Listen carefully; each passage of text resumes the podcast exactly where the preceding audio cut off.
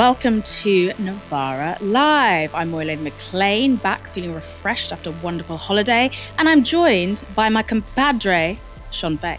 Hi, Moya. Um, I'm looking forward to this. I've got takes as hot as the weather.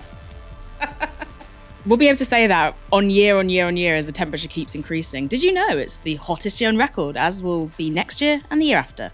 Other stories we'll be discussing tonight include abortion law in the UK and the fight to potentially decriminalise abortions, plus the activists that blocked a deportation flight have just been acquitted. We'll be talking to one of them. And why Nadine Dorries is still an MP, despite saying she'd resign with immediate effect last week let's go to our first story. Boris Johnson is a liar. We all knew it already, but now it's been officially confirmed by the Parliamentary Privileges Committee, who today published their long awaited report into Johnson's conduct over lockdown parties. And boy, oh boy, it is damning. The committee was investigating whether Johnson misled the House when he made these statements. Mr. Speaker, uh, what I can tell the right honourable gentleman is that uh, is that all guidance was followed uh, completely during number 10. Will the Prime Minister tell the House whether there was a party in Downing Street on the 13th of November? Prime Minister. Mr. Speaker, no, but I'm sure that uh, whatever happened, uh, the guidance was followed and the rules were followed at all times. I believed implicitly that this was a work event. But, Mr. Speaker, with hindsight, I should have sent everyone back inside. I should have found some other way to thank them. And I should have recognized that even if it could be said technically to fall within the guidance, there would be millions and millions of people who simply would not see it that way. I'm happy to set on the record now that when I said, I came to this house and said, in all sincerity, that the rules and guidance have been followed uh, at all times, it was what I believed to be true. It was certainly the case when I was present at gatherings to wish staff farewell and the House will note that my attendance at these moments, brief as it was, has not been found to be outside the rules. Fun little fact the quote where he says implicitly believed it was a work event is one that I like to sample regularly when I'm DJing. And according to the committee, each of those clips that you just watched was an instance where Boris Johnson intentionally misled the House. These conclusions are in part based on new evidence that we haven't seen before. Some of it reveals just how entrenched and how visible the rule breaking culture in Downing Street was, like this account submitted by a staffer inside number 10. I was the redacted, which had the press office, press spad office, and a vestibule connecting all three rooms together. The vestibule was a common area for meetings and gatherings, which had been a place of meeting well before I started in 2018. This is where Wine Time Fridays took place. These were calendared events, weekly, calendared weekly events in our Outlook diaries, starting at 4 pm, where press officers would gather on Fridays to have drinks. During the pandemic, Number 10, despite setting rules to the con- country, was slow to enforce any rules in the building. The press office wine time Fridays continued throughout, social distancing was not enforced, and mask wearing was not enforced. I once inquired to Redacted in March 2020, Redacted, whether we should be wearing masks, and was told that the science advice was that there was, quote, no point and had, quote, very little effect on the spread of COVID. This was all part of a wider culture of not adhering to any rules. Number 10 was like an island oasis of normality. Operational notes were sent out from the security team to be mindful of the cameras outside the door, not to go out in groups, and to social distance. It was all a pantomime. Birthday parties, leaving parties, and end of week gatherings all continued as normal, those responsible for the leadership of Number 10 failed to keep it a safe space and should have set rules from the start that these gatherings should not continue. It was only more than a year into the pandemic that Number 10 set up a one way system and desk divider screens. Just note that SPAD means special advisors for those of you who might not be au fait with the interior lobby lingo. Now, the committee also found Johnson's guilty of, quote, committing a serious contempt That is, as the name suggests, a more serious charge. Erskine May, the 19th century parliamentary clerk who wrote the rulebook for parliamentary procedure, defined it like this. Any act or omission which obstructs or impedes either the House of Parliament in the performance of its functions, or which obstructs or impedes any member or officer of such House in the discharge of their duty, or which has a tendency directly or indirectly to produce such results, may be treated as a contempt, even though there is no precedent of the offence. God, people writing regulations love to use commas. Now, in the report, the committee say this. We have no difficulty in concluding that Mr. Johnson's misleading of the House has, quote, obstructed or impeded the House in the performance of its functions. A core function of the House is scrutiny of the executive. A minister who gives the House false information from the dispatch box is impeding its ability to carry out its essential task scrutiny. As the clerk of the journals notes, quote, misstatements by ministers are inherently likely to obstruct or impede the House. Misstatements by the Prime Minister at the apex of the governmental system are even more likely to do so. His personal knowledge of breaches of the rules and guidance, combined with his repeated failures proactively to investigate and seek authoritative assurances as to compliance issues amount to the deliberate closing of his mind or at least reckless behaviour. We find it highly unlikely that Mr. Johnson, having given any reflection to these matters, could himself have believed the assertions he made to the House at the time when he was making them, still less that he could continue to believe them to this day.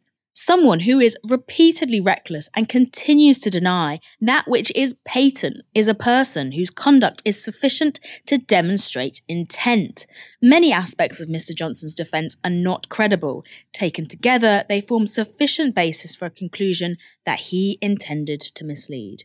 We conclude that in deliberately misleading the House, Mr. Johnson committed a serious contempt. Too long didn't read, they're calling bullshit.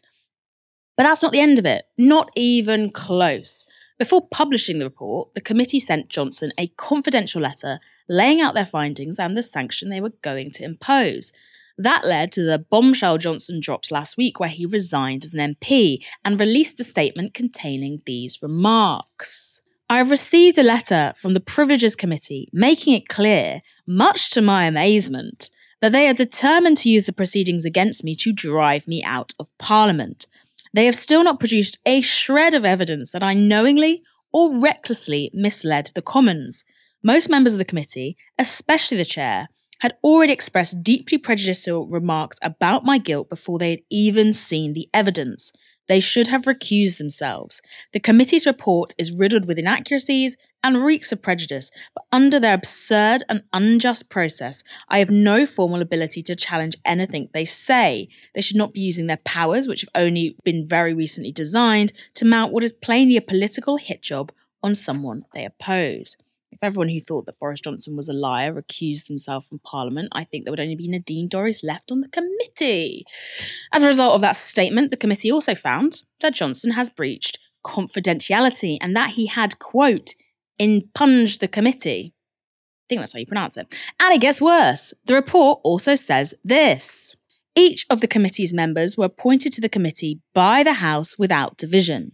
Each member had done their duty on behalf of the House.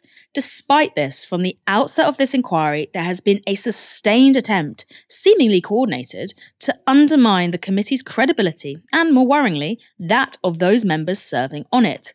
We note that Mr. Johnson at no point denounced this campaign while it was underway. Notwithstanding his earlier protestations of respect for the committee and his earlier depre- depreciation of language such as, quote, kangaroo courts and witch hunts, we note that in his statement of the 9th of June, Mr. Johnson himself used precisely those abusive terms to describe the committee. This leaves us in no doubt that he was insincere in his attempts to distance himself from the campaign of abuse and intimidation of committee members. This, in our view, constitutes a further significant contempt. Now, because Johnson jumped the gun and already resigned as an MP, the committee can't really impose a sanction. And if he hadn't made those resignation statements, the FT reports that his suspension would likely have only been between 10 and 20 days. But because of those attacks on the committee and the parliamentary process, the report also reveals that if he hadn't resigned, they would have suspended him from the Commons for 90 days. That's longer than Jesus was in the desert. That would have been likely to trigger a by election in his constituency of Uxbridge and South Ruislip. Despite the fact he's already gone, they did manage to suggest one punishment that might still affect Johnson. Most former MPs are given a life pass to the House of Commons and its perks, which include many, many bars. But the committee has recommended that Johnson be denied this privilege. What's more important than the punishment, though, is history. Johnson is the only Prime Minister ever, ever to have been found guilty of misleading Parliament. His legacy, from world king to in the bin, can't even get on the parliamentary estate. Shon, we've got lots more on this story for our sins, but for now, let us take a breath. What's your initial reaction to the committee's findings? My initial reaction really is that, like, I mean, I'm obviously not surprised by the substance of it, which the substance of it being that Boris Johnson is a liar. I feel somewhat exasperated, as I'm sure many people do, about the fact that this is sure it's it's a it's a sort of conclusion by an authoritative body, but of something that like I think many of us knew for many years. I mean, it's him being caught out in one final lie amongst a career of lies. Obviously, in this case, misleading Parliament, undoubtedly like a serious offence, but the ways in which he's misled the electorate time and time and time again, talking right back to, you know, vote leave, the fact that this is someone that has evaded accountability, like, sure, he's had some form of public accountability now and, of course, run from it, but this is a man who hid in a fridge. Who hid in a fridge? Um, so the fact that he like jumped before he could push be pushed here um, isn't surprising. And also, you know, I think it's worth saying like, sure, that we have to sort of uh, trust that history will now now judge him. But you know, if we're talking about actual sanctions, right? Okay, he's not allowed on the parliamentary state of free pass. But like in reality, this is a man that will just probably go back to like a, a, life of immense privilege and wealth and considering the implications of the way in which he deceived both parliament and the public throughout the pandemic it's not that much of a punishment really is it no, I think that's a really good point. It's worth noting that Boris Johnson has declared over £1 million in speakers' fees at the end of 2022. And I imagine he will get lots more when the biographies soon to be coming, memoirs, all of that. He's going to be raking it in. There was some reports that he's going to go back to journalism. Sure, we definitely need him over here. Uh, the committee's report, though, will still have to be ratified by Parliament, and in theory, MPs can amend it or even reject it. That creates trouble for Prime Minister Rishi Sunak, who may find himself with an even larger rift in his party if Johnson's allies refuse to accept it. The vote will take place in Parliament on Monday, which incidentally is Johnson's 59th birthday, a Gemini. Just before the report was released this morning, this was Sunak's response. You're talking about a report that I haven't seen, no one has seen yet. It wouldn't be right to comment on it before that's happened. And these are matters for the House of Commons, and Parliament will deal with them in the normal way that it does. I, I appreciate you don't want to talk about it now, but the report's coming out in a few hours' time. We know exactly what it's going to say. You're the Prime Minister, you're the leader of the Conservative Party. We've been talking about it for weeks. Are you willing to do an interview with us once the report is out, once you've had a chance to read it and digest it? I said, uh, you know about a report that I haven't even seen yet, so it's hard for me to comment on it, but we are. But, but will you talk? but will you talk to us once you've had a chance to Well, what we are doing is having an interview now talking about tackling illegal migration. So you're going to need that stab vest later on. Right, okay, save the jokes for me. Kay Burley there on how things could get very messy for Sunak if Johnson's allies have anything to say about it. And some of those allies of the disgraced former Prime Minister have been saying about it. They've been out and about venting their feelings. This was Tory MP Brendan Clarke Smith. I think we're absolutely appalled. This seems very vindictive, very spiteful, and I would say a complete overreach. Now, 90 days in taking somebody's pass off them is the equivalent of putting somebody in the stocks and touring them around the country. And I think Boris Johnson, he gave a very good account of himself. He explained a lot of things, but the crystal ball is there, and they could obviously see into his mind and have decided that he's guilty of whatever it is. Uh, no court of law would accept this, and I think when we have these conclusions in front front of us. And when we speak in the House on Monday, I'm certainly going to be voting against it and speaking against it. And Andrea Jenkyns, no stranger to contempt herself, posted this on social media I'm backing Boris. Share, to back Boris. Strangely, Nadine Dorries didn't say anything. She maintained a dignified silence. Just kidding. She posted this on social media. This report has overreached and revealed its true predetermined intentions. It's quite bizarre. Harman declared her position before it began. Jenkins, the most senior MP on committee, attended an actual party. Any Conservative MP who would vote for this report is fundamentally not a Conservative and will be held to account by members and the public. Deselections may follow. It's serious. MPs will now have to show this committee what real justice looks like and how it's done. We also need to keep a close eye on the careers of Conservative MPs who sat on that committee. Do they find them? Do they suddenly find themselves on chicken runs into safe seats, gongs, were promises made? We need to know if they were. Justice has to be seen to be done at all levels of this process. That's the same Nadine Dorries who waited to resign until she was sure that she'd been knocked off the uh, peerage list that Boris Johnson had put up for. I the platonic bond between Nadine Dorries and Boris Johnson is one that really warms my cockles. It's giving Mary Magdalene. Uh, you might be wondering why Dorries is still not out of Parliament, why she's still hanging around. Well, we will have more on that later. But the committee that she's talking about was chaired by Labour's Harriet Harman. And though four of its seven members were Brexiteer Tories, some Johnson allies are now claiming that Harman should never have been allowed to chair it. This is Jacob Rees-Mogg, the old standard who seemed to think that the committee should have been led by a unicorn. When it comes to Harriet Harman, you believe that if she had recused herself, the committee would have had more legitimacy? Oh, definitely. If you had found a Labour MP who had made no comment about Boris Johnson, that would have established uh, a committee with considerably more authority. A Labour MP who never made a comment about Boris Johnson. They're literally the opposition. He, he I'm not taking that man seriously.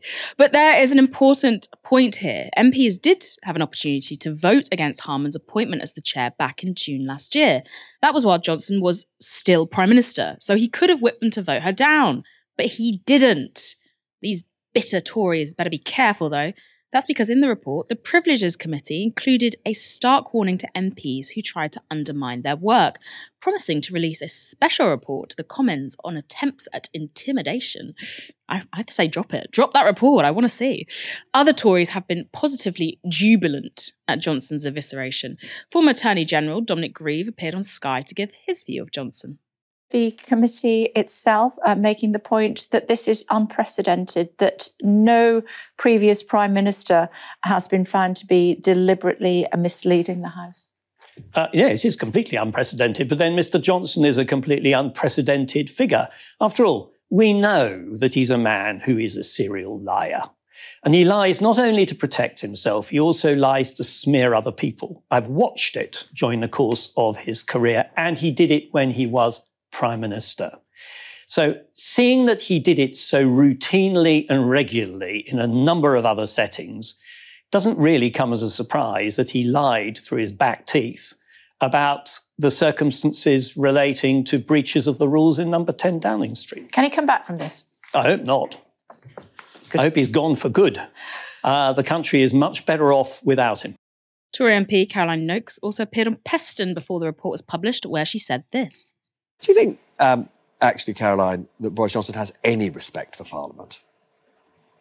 No, I, I had to think about that, but no, I don't. And I think it's really sad, actually, yeah. because many of us worked really hard. When I yeah. stood in the election in 2019, I made a commitment yeah. to the people of Romsey and Southampton North that I was going to be there for the duration. I was going to work hard, do my best to represent them, whether they voted for me or not. And we should all be treating our electorate with that level of respect. Now, I'll leave the last word to Boris Johnson himself.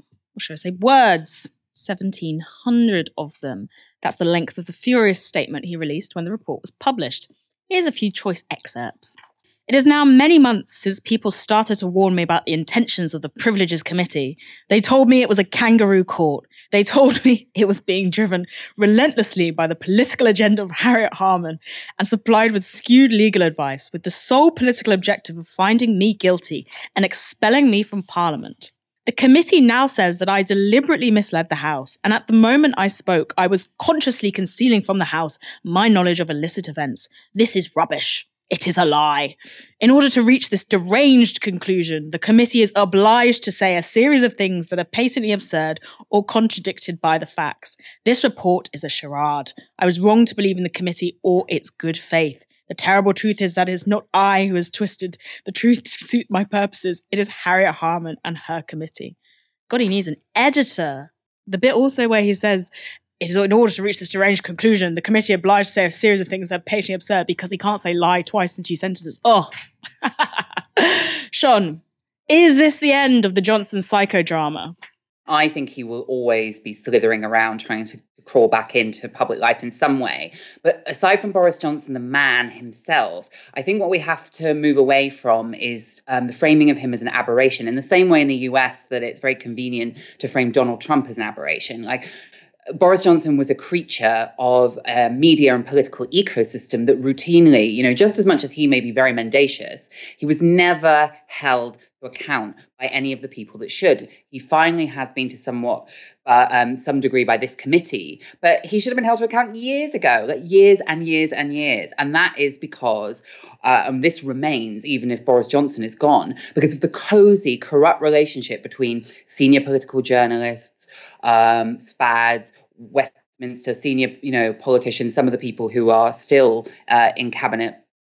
And uh, it's it's a system in which deference is given in exchange for access, in which people share social lives, familial lives, you know, mm-hmm. sometimes uh, dating partners. You know, the reality is is that this is a corrupt core at the center of our democ- uh, you know democracy our democratic system and it, it, allowed someone as outrageous and audacious in their lives as Boris Johnson to access and to climb towards power and actually all that infrastructure that rotten infrastructure remains so while you know Boris Johnson himself may never quite return to political power in in, in the way that he he possessed it when he was prime minister um I don't think the psychodrama is over. Totally agree. When Johnson first left office um, reluctantly, I wrote a piece for Novara, which Boris Johnson was the ultimate establishment prime minister. He was born of the elite. He's you know through and through. He is a direct product. He's not an aberration, as you rightly point out. We're going to stick with the lockdown era, and I want to turn to a really explosive news story that has been published by Open Democracy. They've revealed that the UK government knew as early as September 2020 that its desire to free up hospital, uh, hospital beds in the early stages of the pandemic had been, quote, to the detriment of care homes. These revelations came from a top secret COVID lessons learned review document that has finally been released after a two year battle between the Department of Health and the Open, and Open Democracy. Now, the Department of Health has always insisted that they threw a quote, protective ring around adult social care and specifically sought to safeguard care homes. But, you know, people who lost people in the COVID pandemic have said otherwise. And now this review document casts really serious doubt on the claims by the Department of Health. The report says that there were, quote, glaring omissions in strategic direction of integration and preparedness within the sector.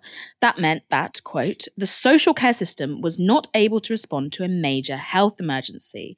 And the department also put care home inspections on hold, which, according to the report, removed one of the department's lines of sight into adult social care and limited its direct knowledge of what was happening on the ground. As a reminder of the scale of the problem here, ONS figures show there were over 45 thousand deaths associated with COVID in care homes between March 2020 and December 2021. Really horrific time. Shon, do you think the COVID inquiry and stories like this, where you've got, you know, media outlets such as Open Democracy, not not big ones like the Times, more independent-minded ones. Do you think the COVID inquiry will get anything like the attention that Boris Johnson's rule breaking and that psychodrama we were talking about has received? No, I mean, in general, I think inquiries themselves, I'm a little bit skeptical of, of inquiries. They, uh, I mean, like they, they obviously take a lot of time and resources and money, but I would say in general, right, inquiries in the UK, more often than not, tend to be whitewashes and often are very muted in their findings compared to, um, you know, I think, I think Hillsborough is one exception, but like in general, they do, like you know or something like Leveson where they make recommendations and the recommendations are just ignored. Um, I think it won't receive obviously the same level of coverage, but it's also about the accountability of by the time that there are any sort of serious findings, who is going to be held responsible? Because again, this is about accountability. Same as um, as with Johnson himself in Parliament, is that we are supposed to have a functioning democracy to avoid corruption. We need balance and checks, and that actually does mean some kind of accountability for when people. Um, you know, make commitments or make false statements in public in their like official capacity. You know, it shouldn't matter that so many years elapse. Like, you know, ultimately there should be some kind of accountability, but rarely there is. And as I said, as I was saying before, I think the fact that like the media doesn't even take the findings of inquiries and run with them to really like hold these people to account is also a problem with, you know, the sort of the role of the media in the UK too.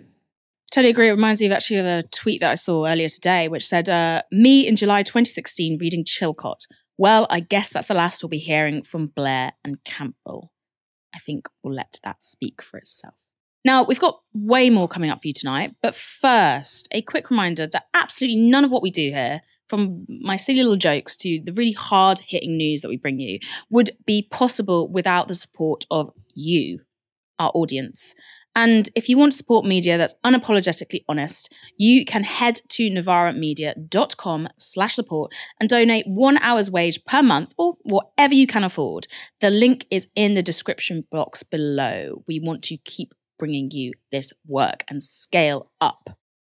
Now let's go on to our next story. On Monday, a woman in England was sentenced to 28 months in prison. Her crime? Aborting a fetus that was past the legal gestation limit of 24 weeks. Now, the 44 year old at the centre of this case is a Staffordshire mother to three children already, one of whom has special needs. In 2020, she obtained abortion pills via remote consultation as part of a pandemic scheme to enable women to access at home abortions while in person care was limited. The fetus was delivered stillborn at between 32 and 34 weeks in May 2020. This woman was then prosecuted under a piece of legislation from the Victorian era because in the UK, abortion is only fully decriminalised in Northern Ireland. And decriminalisation, for those of you not aware, would mean that although abortion is regulated, breaking those regulations would not come with criminal penalties such as prison. Unsurprisingly, this case has led to a major backlash uh, from across the political spectrum. Calls for legal reform in Britain have united MPs, healthcare campaigners, women's rights campaigners from all sides of the aisle. And on Tuesday, Prime Minister Rishi Sunak said he wasn't planning to change the law, but pressure is only growing. This morning, the debate reached the House of Commons with the chair of the Home Affairs Committee, Diana Johnson, asking this urgent question. Earlier this week, a mother of three children was sentenced to a period of imprisonment for ending her pregnancy and was prosecuted under Section 58 of the Offences Against the Persons Act a piece of legislation dating from 1861, which carries a maximum sentence of life imprisonment. Ridiculous. This case was desperately sad and thankfully rare, Yeah. and it has been de- debated widely in the media and throws up important questions that merit an open debate in a healthy democracy. Crucially, though, it throws a spotlight on our antiquated abortion laws, Yeah, and yeah. government and parliament must look at this outdated legislation and make it fit for the 21st century. Yeah. Can I therefore ask the Minister the following questions? How does the government deal with the fact that women in Northern Ireland have already been removed from the criminal just, justice system with a vote in this parliament? On the 9th of July 2019, the Offences Against the Persons Act provisions no longer apply in Northern Ireland, and there is a moratorium on abortion related criminal prosecutions. So, women in one part of the United Kingdom are treated differently than in another part in relation to the criminal law. That cannot be right. Yeah, yeah. Secondly, what is the view of the government on the statement from leading medical bodies, including the Royal College of Obstetricians and Gynecologists and the Royal College of Midwives, who have raised concerns about the chilling effect of the current legal position and the custodial sentence in this case, which they say may signal to other women who access telemedical abortion services or who experience later gestation deliveries, that they risk imprisonment if they hmm. seek medical care. And finally, as we know, decriminalisation does not mean deregulation, and time limits would still apply. Has the government undertaken any review of the necessary regulations that would be required if the criminal law was removed from this area of healthcare law in England and Wales? And has the government engaged with the Royal Colleges and Professor Dame Lesley Regan, the Women's Health Ambassador, about establishing a new regulatory regime for abortion that does not involve putting women in prison? Responding to that on behalf of the government was Justice Minister Edward Argar. In terms of changes, it, the long standing position remains that it is for this House to seek to make changes if it so wishes, but not for the government. As I said, any such vote would be, um, in normal process, a free vote and would be brought for this House in the context of private members' bill or similar, or perhaps a dexterous amendment, which I know some honourable members opposite are not averse to, uh, to doing successfully. Um, in terms of um, the difference between Northern Ireland and England and Wales. Of course, that was a decision made by this House, knowing there would be a difference following that, and the House did that cognizant of the fact that there would therefore be different um, regimes. And again, we respect the will of the House in that respect.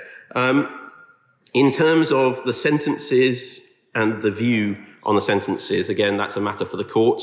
Parliament has set the sentence, as she said, the maximum sentence at life imprisonment. It is open to Parliament to change that if it so wished, but the courts have to apply the law as set by this House or a previous House many, many decades ago. Um, to her final point about uh, this would not be about deregulation, I accept her point, and I heard her on the radio a few days ago, I think, making that point very, very clearly and seeking to frame this in the context of a public health or a health context rather than a criminal context. Um, Again, that is a matter for this House, not for the government. But I would say two final things on that. First of all, in terms of working around regulation with the Royal Colleges and others, I'm not aware of any specific conversations that the government has had with them in that uh, respect. But were Parliament to uh, show its will and seek to change the law, the government would, of course, then work to implement the will of Parliament effectively and efficiently. Hmm, not a matter for government, but a matter for parliament. Okay. Meanwhile, in the Lords, Baroness Sugg, a Tory peer, was also asking about buffer zones around abortion clinics. My Lords, the facts of this case are extremely distressing and highlight the need to continue to work to ensure that women, particularly vulnerable women, can access abortion as early and as safely as possible. My Lords, we have made recent progress in this area, ensuring the introduction of safe access zones, which were supported by your Lordships in the Public Order Bill. I appreciate that their implementation may be complicated, and I'm grateful to the government and the civil servants for their work on this. But can my noble friend the Minister tell me when they will be introduced? First of all, my lords, I'm grateful to my noble friend uh, for her courtesy in giving me advance notice of the point that she wished to raise. Uh, my lords, it's completely unacceptable that anyone should feel harassed or intimidated. Uh, the police and local authorities have powers to restrict harmful protests, and we expect them to take action in such cases. Uh, I cannot answer my noble friend with a specific date, uh, but I can tell her that we are currently working through the complexities of implementing border zones, and that uh, my right honourable friend, the Home Secretary, uh, yesterday, speaking to the Home Affairs Select Committee, undertook uh, to write to them in order to um, bring them fully up to date on the point raised. So, no answer forthcoming on legislation passed in March, but instead a nod to those anti protest laws that came into effect immediately when they passed in May. Remember how those powers were rushed through specifically for King Charles's coronation? The laws to protect people seeking abortions from harassment still remain unenforced, and abortion itself is still criminalised if it falls outside the legal stipulations that were decided way back in 1967. That is over half a century since our abortion laws were updated. Do you know what else was around in 1967? Racial discrimination was still legal. We didn't have a Human Rights Act. Homosexuality wasn't fully legalised. Is it not time to update the law pertaining to abortion? Shon, what do you see as the key point in this abortion case? the key point really is whether or not you treat abortion as a health issue like every other health issue in which like someone someone consults with their doctor about a health outcome that you know that they want and the, like the potential implications of that for that person and their health with a doctor or you treat it as a criminal issue and of course a criminal issue is about treating something as a moral issue it's saying actually abortion is not just does not just concern the pregnant woman and um, the fetus, the fetus and the doctor, it actually concerns society at large. That's what criminal law says. You know, like what what we have with the Offence Against the Persons Act is that um, an abortion that isn't procured under the terms of the Abortion Act is actually an offence against the Crown, is against against society. That to me is ridiculous, and of course it needs to change. It is a health issue.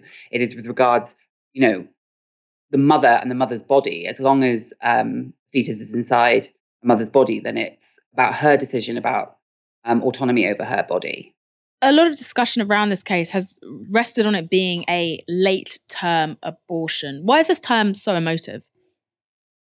Well, I mean, it's interesting because it's been floated around a lot. And it was only this week that I discovered that, in fact, it's not like a medical term. A lot of it is um, comes from right wing media. The um, writer and influencer Chanté Joseph posted on her Instagram quite a lot of uh, materials about this and the fact that late term abortion has been used deliberately by, um, you know, right wing, so say pro life, but pro pro um, anti abortion campaigners in the US.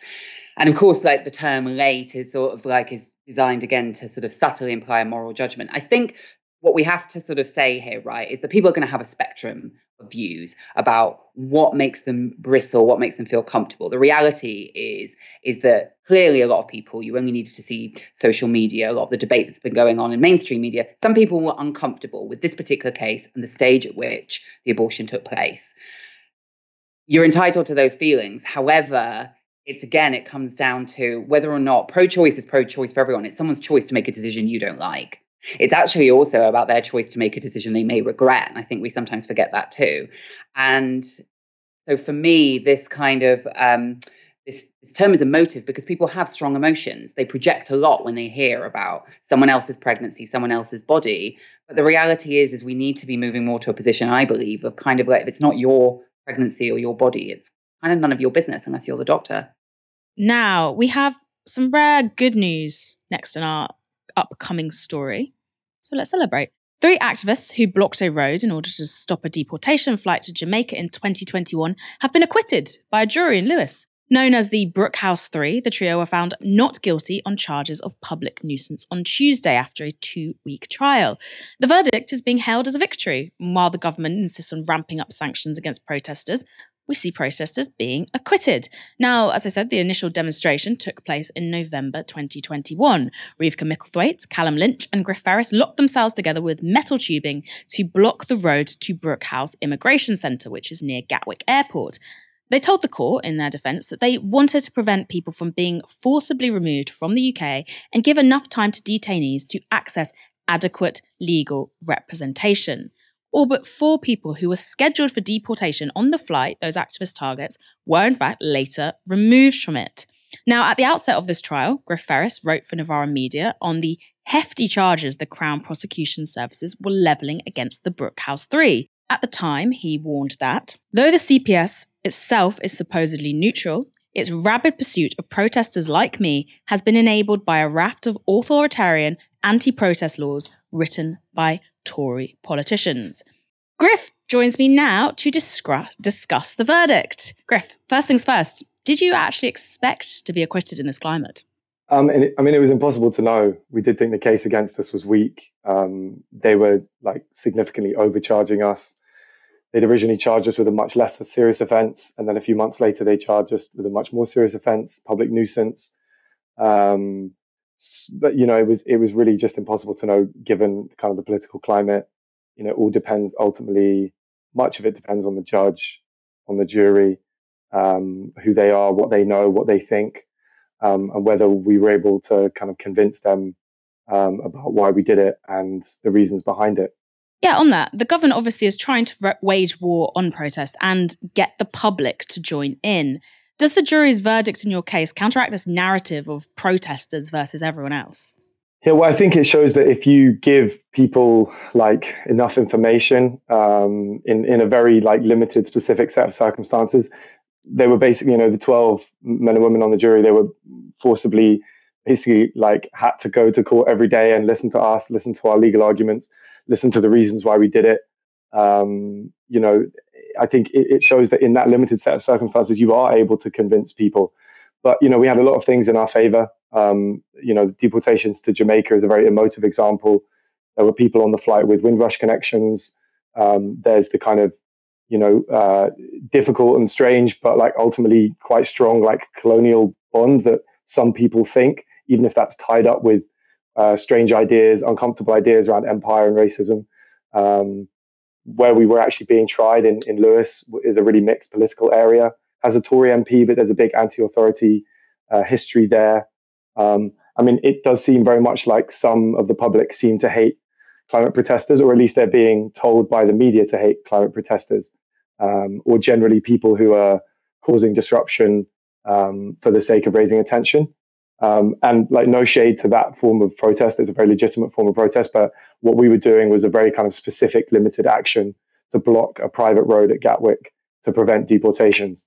So I think we were able to kind of give reasons for why we did what we did. Um, you know, very much drawing on the people that were meant to be on the flight, talking about who they were, um, the fact that they had children in this country, the fact that they, many of them came here as children, that some of them had Windrush connections. Um, you know, we were able to like draw on those like, you know, very real and truthful, but emotive reasons for why we did what we did. And um, it seems that that was enough to, to convince the jury. That's actually a really good point about, you know, climate protest. Was there anything that you noticed throughout your trial that made you think that some causes are seen as more sympathetic than others or in the protesting experience itself? Well, I think so. Maybe not so much the cause, but like the specific action. So we, yeah, we targeted this quiet road. Um, it wasn't intended to cause any disruption. Um, you know, there were a few like, like a, a, like a very small number of vehicles that were slightly inconvenienced for a bit. But our main aim was to block the coaches, the big coaches, from leaving Brookhouse Detention Centre. Um, not like any other cars, people were able to walk by. Um, so I think that, as compared to protests which are specifically trying to cause disruption to kind of focus attention on the issue. Um, they are different. Like they're both very legitimate forms of protest, um, but they are different. And it seems that you know people have been really whipped up against protesters who seek to cause disruption. The problem is that all protest is disruptive. You know, if you're not causing disruption, you know what what are you actually doing? You know, if you're doing what the law says, if you're listening to what the police say, you know, if you if you're doing this, you know, the idea of lawful protest is so narrow now that if you're not causing disruption, I'm not even sure that it is a protest. And it's certainly not, I think, that the issue we were kind of um, taking action on is sympathetic. You know, it's about immigration, which has been, you know, whipped up into a further. I mean, it's never been good in this country, but it's been particularly whipped up into a further over the last few years, kind of after the, the grim Brexit debate, um, by the kind of like the casual dehumanizing racism by the Home Secretary and others in government you know, it, it, migration, um, detention, and deportations, it's a huge moral panic. Um, but I think maybe it's more that the the type of action we did was viewed more uh, more sympathetically.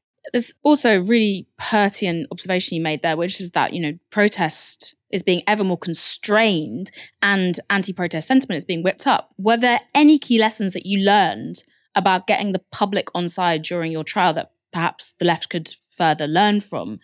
You know, what did what does the Brookhouse Three have in terms of strategy that we can take further? We did a very targeted action, and we tried to communicate that to people that what we did was ultimately a uh, an action of last resort. It was direct action. Um, you know, as they say, direct action gets the goods when there are no avenues left. Um, but we were able to kind of we had two, two almost two and a half weeks with the jury, and they had to sit there and listen to us. Like I gave evidence for for several hours talking about the detention and deportation regime. And, and you know, my um, co-defendants also gave evidence for hours as well. We all went into detail about the detention and deportation regime, how violent it is, how it's led to like serious harm, injury, and, and, and deaths. We talked about Brookhouse and the violence um, and the dehumanization by security guards of detainees there. Um, you know, we were able to paint a pretty graphic picture to the jury about the you know the the, the grim detention deportation regime and why we were intervening to try and stop it.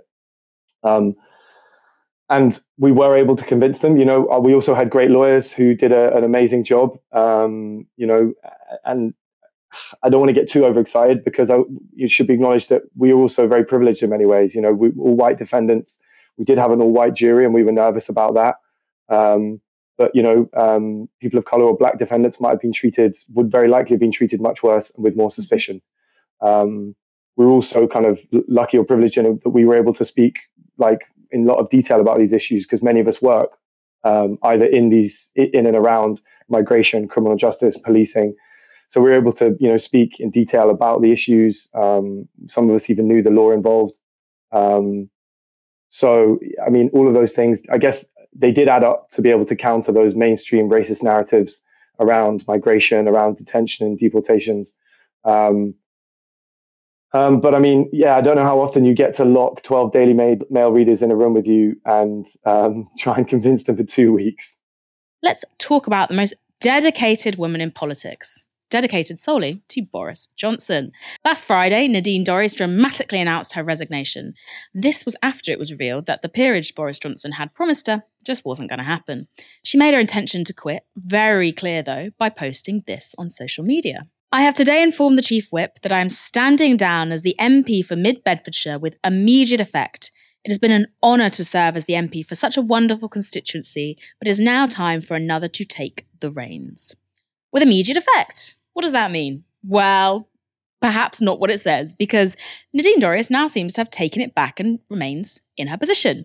In a series of posts, she addressed speculation on why she hasn't left yet, saying this. To put an end to this, I'm awaiting responses to my subject access requests submitted to HOLAC, Cabinet Secretary, and the Cabinet Office, where I will then take the time to properly consider the information I am provided. I've requested copies of WhatsApps, text messages, all emails, and meetings of min- minutes of meetings, both formal and informal, with names of senior figures unredacted. My office continues to function as normal and will, of course, continue to serve my constituents of Mid Bedfordshire as we have done so for the last 18 years until this time.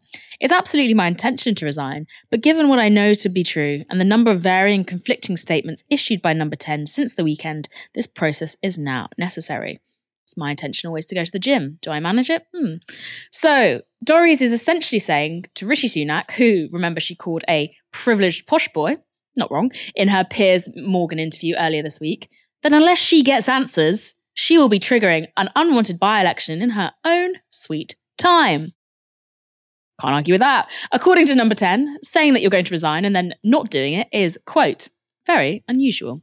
It's also a headache. John Sunak is facing by elections in Boris Johnson's seat, as well as in the seat of former MP Nigel Adams, who, like Dorries, resigned when a promised peerage didn't come through.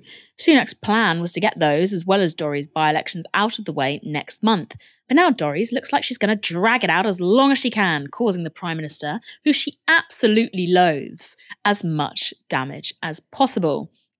Shon, what does it say about our political system that someone can abuse it like this for their own personal vendettas, albeit in a very camp fashion?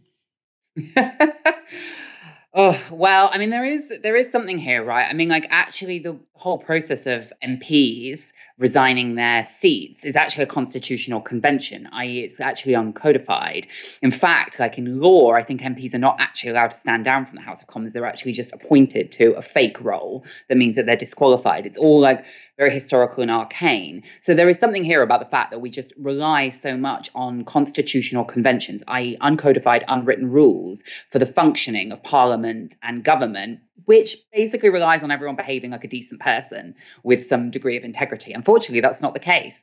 So maybe we need to look at like actually having you know modern mechanisms in place the other point here is of course like in principle um, i don't really think that uh, an mp should be able to say you know they've been elected by their constituents for the duration of the term of parliament so there shouldn't really be they should be able to stay in post as long as they want but of course here I don't know. I just think if I was a constituent in Mid Bedfordshire, well, I would just be Mid Bedford. Sorry, I would just be. I'd be annoyed. I'd be annoyed that I had voted for someone that was using, you know, clearly didn't really care about representing me, but was instead using the seat to hit back at a political enemy. Now, we're going to pay tribute for a second uh, because former Labour MP and Oscar winning actor Glenda Jackson has died at the age of 87. Her family released a statement today announcing that Jackson passed away peacefully at her home in South East London following a short illness. Jackson was a critically lauded actor, winning awards as recently as 2018. And before she decided to enter politics, she'd already won two Academy Awards, three Emmys, and a Tony. And in 1992, she was elected as an MP for Hampstead and Highgate and remained in Parliament for the next 23 years. Jackson's politics were socialist and rooted in her working class upbringing. She was one of Parliament's most vocal and articulate critics of Thatcherism, the Iraq War, and policies like Tony Blair's plan to introduce tuition fees in Britain. Here's Jackson in 2013 paying tribute to the recently deceased Margaret Thatcher.